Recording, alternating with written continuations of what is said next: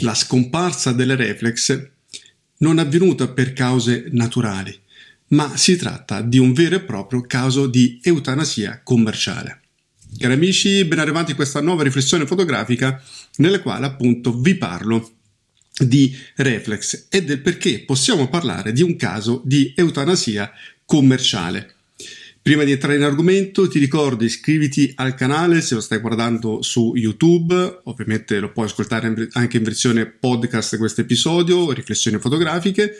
E ti ricordo anche di andare in descrizione al video su YouTube e troverai i link alle pagine di presentazione dei nostri corsi di fotografia online, il corso dallo scatto alla stampa fine art, il corso dedicato al bianco e nero in fase di scatto, in fase di post produzione bianco e nero fine art, il, ca- il corso dedicato alla composizione fotografica base avanzata e il corso dedicato all'uso del flash da zero fino alle tecniche creative più avanzate.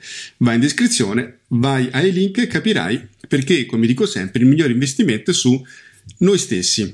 Detto questo, ragazzi, entriamo in argomento. Allora, tutti quanti voi sapranno che di fatto oggi l'unico costruttore che ha deciso di continuare la strada delle reflex è Pentax. Pentax ha dichiarato che secondo lui la vera, tra virgolette, fotografia avviene solamente utilizzando delle fotocamere reflex.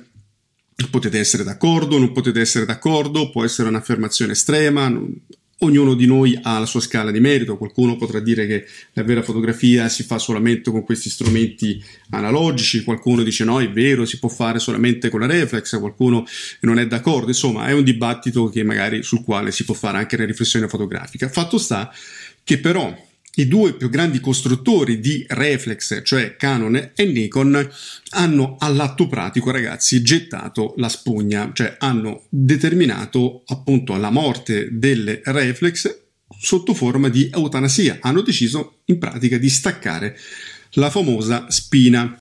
Tra l'altro è buffo perché io mi ricordo che Canon e Nikon, noi seguiamo come canale appunto pro mirrorless, il mondo del mirrorless da quando è nato. Tra l'altro siamo stati io, Simone, ma eh, anche Roberto, i primi eh, ad utilizzare, tra i primi insomma in, in, Italia ad utilizzare i sistemi mirrorless anche per uso professionale, per servizi fotografici veri e propri. Mi ricordo che erano prodotti alt- assolutamente immaturi ragazzi, con molta franchezza, soprattutto l'auto uh, autofocus e in particolar modo autofocus continuo, erano decisamente meno performanti delle reflex in origine, la qualità di immagine di fatto era la stessa, cioè si utilizzavano gli stessi sensori, è vero che c'era solo il Mico 4 terzi, ma insomma non è che cambiasse la qualità di immagine, anche se molti mi ricordo ci dicevano ma utilizzando le mirrorless la qualità di immagine è, è quella di, di, una reflex, cioè mi ricordo benissimo ancora queste parole, no? Proprio perché le reflex erano il punto di riferimento, eh, non sapendo che all'interno della mirrorless venivano impiegati di fatto gli stessi sensori, sicuramente con le stesse dimensioni. Quindi All'epoca Canon e Nikon snobbavano il mirrorless. Mi ricordo che dichiaravano che sostanzialmente i veri fotografi, i professionisti, la vera fotografia si faceva con le reflex perché le reflex erano delle vere fotocamere.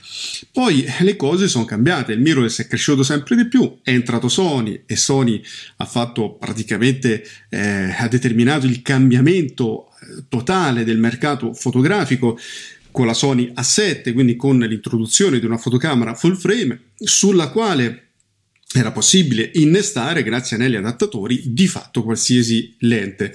Poi Sony ha ulteriormente scosso il mercato con l'introduzione della Sony A3, che è stata praticamente la fotocamera che ha permesso lo sviluppo attuale no, del, del mondo mirrorless, una fotocamera che aveva tantissimi vantaggi, stabilizzazione, full frame, eccetera, ma aveva il famoso riconoscimento dell'occhio portato a livelli incredibili. Si potevano utilizzare sempre con gli anelli, le ottiche Canon, eh, Sigma ad esempio, però con attacco Canon, Nikon, eccetera, eh, praticamente sfruttando le tecnologie mirabolanti, tra virgolette, delle mirrorless. Insomma, un successo commerciale senza precedenti e da lì praticamente il resto è storia. Eh, la stessa dirigenza di Canon, non ricordo esattamente chi fu a dichiararlo, ma ricordo benissimo questo discorso, eh, affermò che laddove il, le mirrorless avessero raggiunto mercato, nel mercato giapponese il 30% di quote di mercato di ottiche intercambiabili, fotocamera ad ottiche intercambiabili, allora Canon ehm, si eh, sarebbe buttata a, a, capofitto nel mondo uh, mirrorless. E in effetti, raggiunta la quota di mercato del 30%, che cosa è successo? Che eh, nel mondo mirrorless, non solamente Canon, eh, attenzione, quindi complessiva, Canon effettivamente ha cominciato a fare sul serio e eh, è uscita la Canon R, poi l'R6, l'R6 Mark II, insomma l'R5, l'R3, inutile vi racconto tutto quello che è la, l'attuale panorama di fotocamere mirrorless Canon, stessa cosa Nikon, perché Canon e Nikon sono sostanzialmente è la stessa medaglia, solamente due facce, insomma vanno praticamente eh, a letto insieme come marito e moglie, no? Insomma da sempre è stato così, quindi è una, fil- è una finta diciamo gara.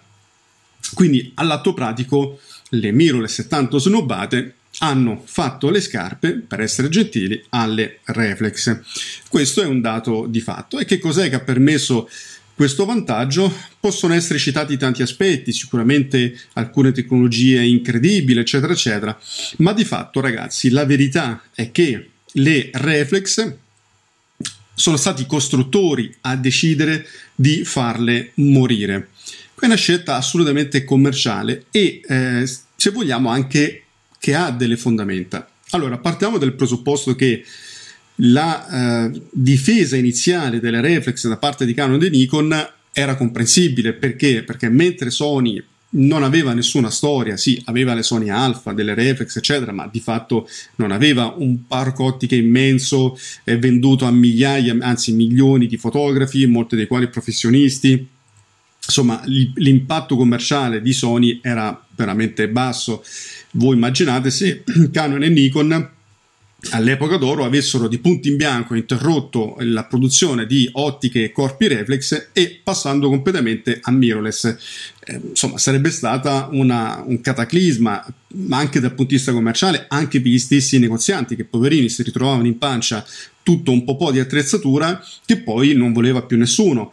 Quindi di fatto Canon e Nikon dovevano necessariamente accompagnare questa transazione eh, diciamo di abitudini e tecnologica negli anni e in maniera meno eh, cruenta, eh, così come ha fatto ad esempio Olympus, come ha fatto Panasonic, come ha fatto Sony. Quindi c'era una ragione ovviamente anche commerciale e poi ovviamente la comunicazione eh, cerca di giustificare, di, trovare, di metterci una pezza perché poi eh, chi fa, si occupa di comunicazione quello fa, cioè io sapete il mio background è appunto accademico, è legato alla scienza della comunicazione e il concetto del comunicatore è far passare il messaggio, no? fare in modo che il messaggio si insinui all'interno della testa delle persone senza che lui di fatto se ne accorga. Questa è una delle tante eh, attività insomma, di chi si occupa di comunicazione.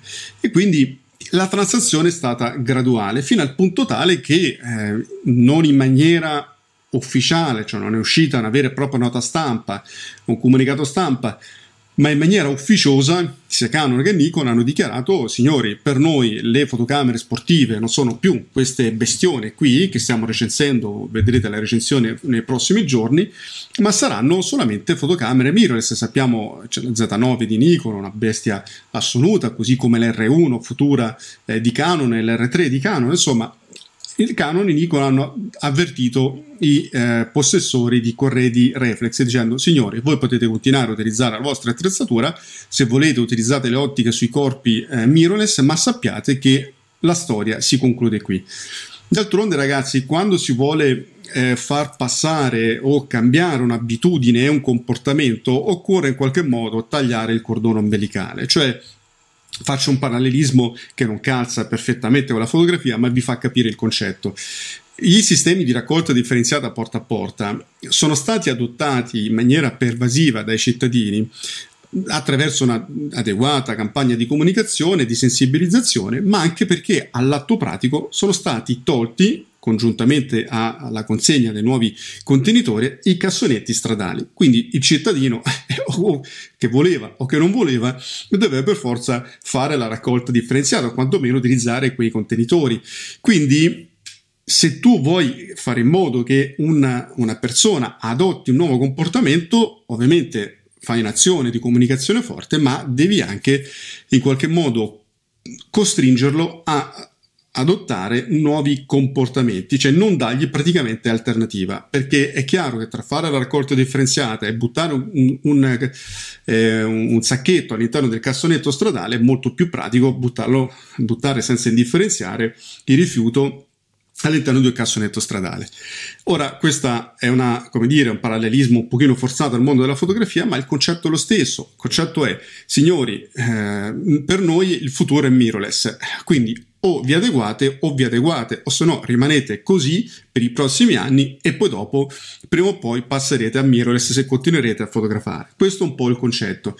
Però all'atto pratico, ragazzi, e questo ne parlavamo con Roberto eh, in questi giorni, proprio facendo la recensione della 1DX Mark III, che eh, di fatto questa fotocamera, ad esempio, come se vogliamo anche la Nikon D780, è una mirrorless ed è una reflex, cioè se tu metti la 1DX Mark III in modalità nelle view, quindi in modalità mirrorless, vi possiamo garantire, ve lo faremo vedere, che ha un rendimento e un comportamento molto molto molto vicino a una Canon R6. Ora io non dico a una R3, ma a una Canon R6 assolutamente, cioè fa impressione l'efficacia, il funzionamento, la raffica di scatto, cioè è veramente una bestia di mirrorless a tutti gli effetti, ma dentro un corpo reflex.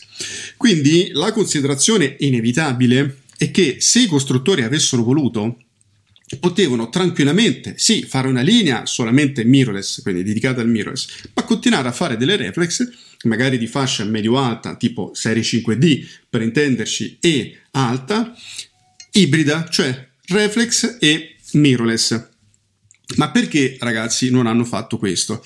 Perché i costruttori, molto francamente, non è una questione di superiorità delle mirrorless in senso assoluto, semplicemente perché ai costruttori gli conviene il mirrorless. È come se gli conviene, per tante ragioni. Prima di tutto perché con il mirrorless sono nati, sono stati, come dire, sviluppati nuovi standard eh, di innesto. Sapete che Nikon ha creato il sistema Z e Canon il sistema RF con una baionetta, un innesto molto più grande dell'equivalente F e del eh, sistema F per Nikon. Perché questo? Perché un conto erano le ottiche che lavoravano per dei supporti sensibili analogici dove la resa non proprio perpendicolare degli, dei raggi di luce sui bordi del fotogramma non creava grossi problemi. Nel digitale la resa telecentrica eh, del, delle ottiche, quindi fare in modo che i raggi arrivino il più possibile, diciamo, telecentrici sul supporto sensibile, quindi sul sensore, è molto importante. E quindi da, da lì sia Canon che Nikon hanno di fatto seguito le orme di Olympus, perché ragazzi Olympus, che vi piace oppure no, all'atto pratico fatto scuola. Olympus è stata la prima, a parte il, sensore, il sistema di polizia del sensore, fondamentale eh, per le fotocamere, senza sistema di polizia del sensore le mirrorless non esisterebbero sistemi di stabilizzazione, ma soprattutto il concetto eh, di eh, origine del sistema 4 terzi, poi riadottato nel Mico 4 terzi, era che sensore, ottiche e firmware dovevano lavorare in sinergia totale. Un tempo, ragazzi, non era così con le prime reflex digitali, se vogliamo anche con queste, non era del tutto così. Perché? Perché le lenti create, almeno presenti all'epoca, erano lenti pensate per l'analogico con schemi ottici pensati per l'analogico, con un innesto pensato per l'analogico, che è stato poi preso in prestito dal digitale, ma con esigenze inevitabilmente diverse, da lì vignettature importanti, pensiamo alla prima 5D, no? vi ricordate, la vignettatura allucinante, aberrazioni cromatiche, eccetera, eccetera, perdita comunque di qualità ai bordi rispetto all'analogico, era una conseguenza inevitabile, un compromesso inevitabile. Poi nel tempo sono state, per l'amor del cielo, perfezionate le ottiche, i schemi ottici sono perfezionati per il digitale, ma comunque rimaneva un collo di bottiglia che era appunto l'innesto.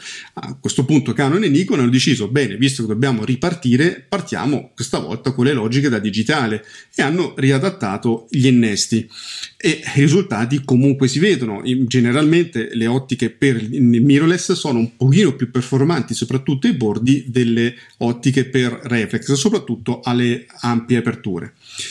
Ma Dicevo ragazzi, a parte alcuni aspetti di superiorità che sono legati a una, una rivisitazione di un limite ereditato dall'analogico, di fatto costruire una reflex è molto più dispendioso rispetto a una mirrorless, ragazzi, ma non c'è dubbio su questo, perché la reflex ha tutto un comparto, eh, come dire, meccanico, prendi il blocco specchio, otturatore, prendi il pentaprisma che se deve essere di qualità insomma costa eh, oltre che ha un peso eh, proprio fisico insomma a livello pratico. L'ottimizzazione della copertura del 100% che non è un gioco nelle ottiche nelle mirini ottici. Insomma ha tutta una serie di eh, come dire elementi costruttivi che hanno un peso, richiedono maggiore eh, attenzione costruttiva e abilità costruttive, eh, richiedono un processo di qualità maggiore, richiedono un sistema di assistenza più specializzata. Nelle mirrorless di fatto sono componenti elettroniche, togli un pezzo, ne metti un altro, ora sto estremizzando il concetto, ma all'atto pratico questo è.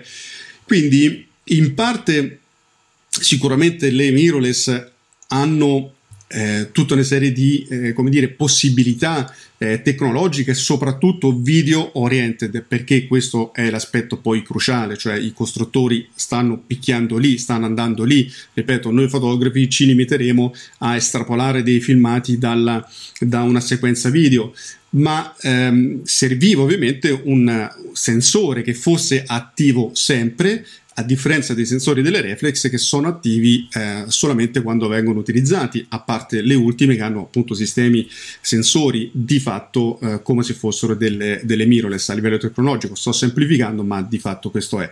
Quindi il vantaggio delle mirrorless è più un vantaggio, francamente, ragazzi, di tipo commerciale. Pensiamo anche ai, all'aspetto delle lenti.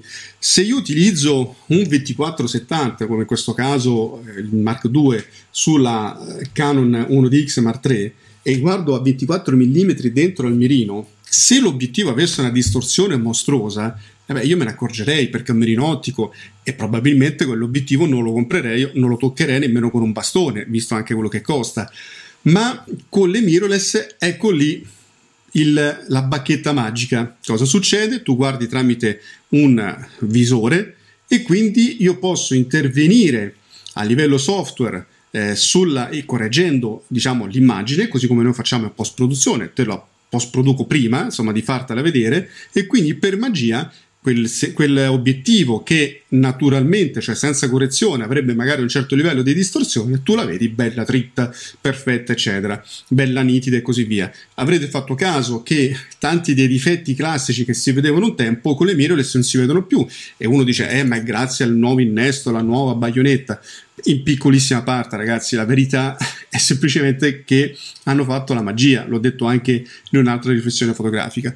Non sto ironizzando dicendo che è una truffa, no, sto dicendo che c'è comunque sia un elemento chiave che sulla reflex non può esserci perché l'immagine viene vista tramite in maniera analogica tramite un pentaprisma e c'è quella della correzione degli obiettivi. Questo fa sì che il costruttore può magari ottimizzare lo schema ottico per una, più che per correggere la distorsione, per aumentare la, so, la, la, la definizione, la risolvenza della lente. Insomma, e, o magari semplicemente togliere del vetro e quindi alleggerire, rendere più piccolo praticamente l'obiettivo e quindi far sì che il, la persona sia più attratta a acquistare quell'obiettivo perché è più piccolo nonostante sia full frame rispetto all'analogo eh, per reflex senza considerare poi ovviamente il tiraggio maggiore delle reflex no? tra, tra eh, la distanza insomma con il supporto sensibile quindi i vantaggi, ragazzi, sono alcuni oggettivi, non c'è, du- non c'è, ombra di dubbio,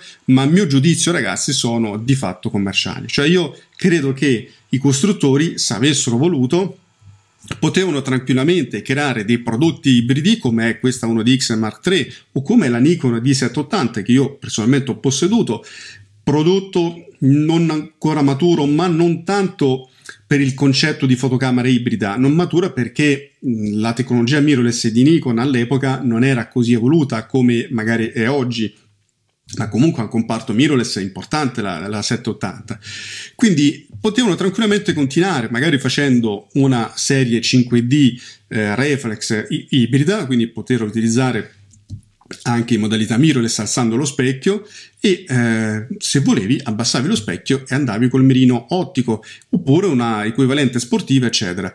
Ragazzi è una scelta commerciale, hanno detto non ci conviene, il mio pensiero personale è che a loro dal punto di vista di margine su ogni singola mirrorless c'è un margine maggiore soprattutto su questa categoria di prodotti rispetto alle reflex. Eh, a questo punto non devono tenere in piedi due filiere di, di, produttive non devono tenere in piedi due filiere distributive ma soprattutto di assistenza. All'autopratico hanno un solo sistema che gli permette tutta una serie di eh, miglioramenti soprattutto lato software andando a lavorare meno lato hardware che è quello più costoso. Hanno meno componenti che si possono rompere o quantomeno delicate da, da costruire, che richiede più manodopera evoluta e specializzata e quindi eh, viva le mirrorless da questo punto di vista.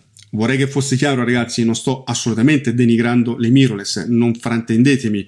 Le mirrorless hanno veramente tantissimi vantaggi, sono comode, c'è l'anteprima dell'esposizione. Mm, noi utilizziamo le mirrorless, quindi eh, sapete bene, insomma, se ci seguite, eh, sapete, non a caso ci chiamiamo pro mirrorless. Questo non significa che, come dire, utilizziamo in maniera esclusiva le mirrorless perché le reflex ci fanno schifo. No, proprio perché non ci fanno schifo, crediamo che onestamente. Eh, poteva esistere, poteva esserci una terza via mirrorless reflex o fotocamere ibride per coloro che in qualche modo volevano godere del piacere del mirino ottico ma al tempo stesso approfittare in certe situazioni di scatto delle tecnologie fruibili soprattutto tramite eh, sistema mirrorless. Oppure magari andando nel mondo video quindi il mirrorless da qui da questo punto di vista ha degli innegabili vantaggi.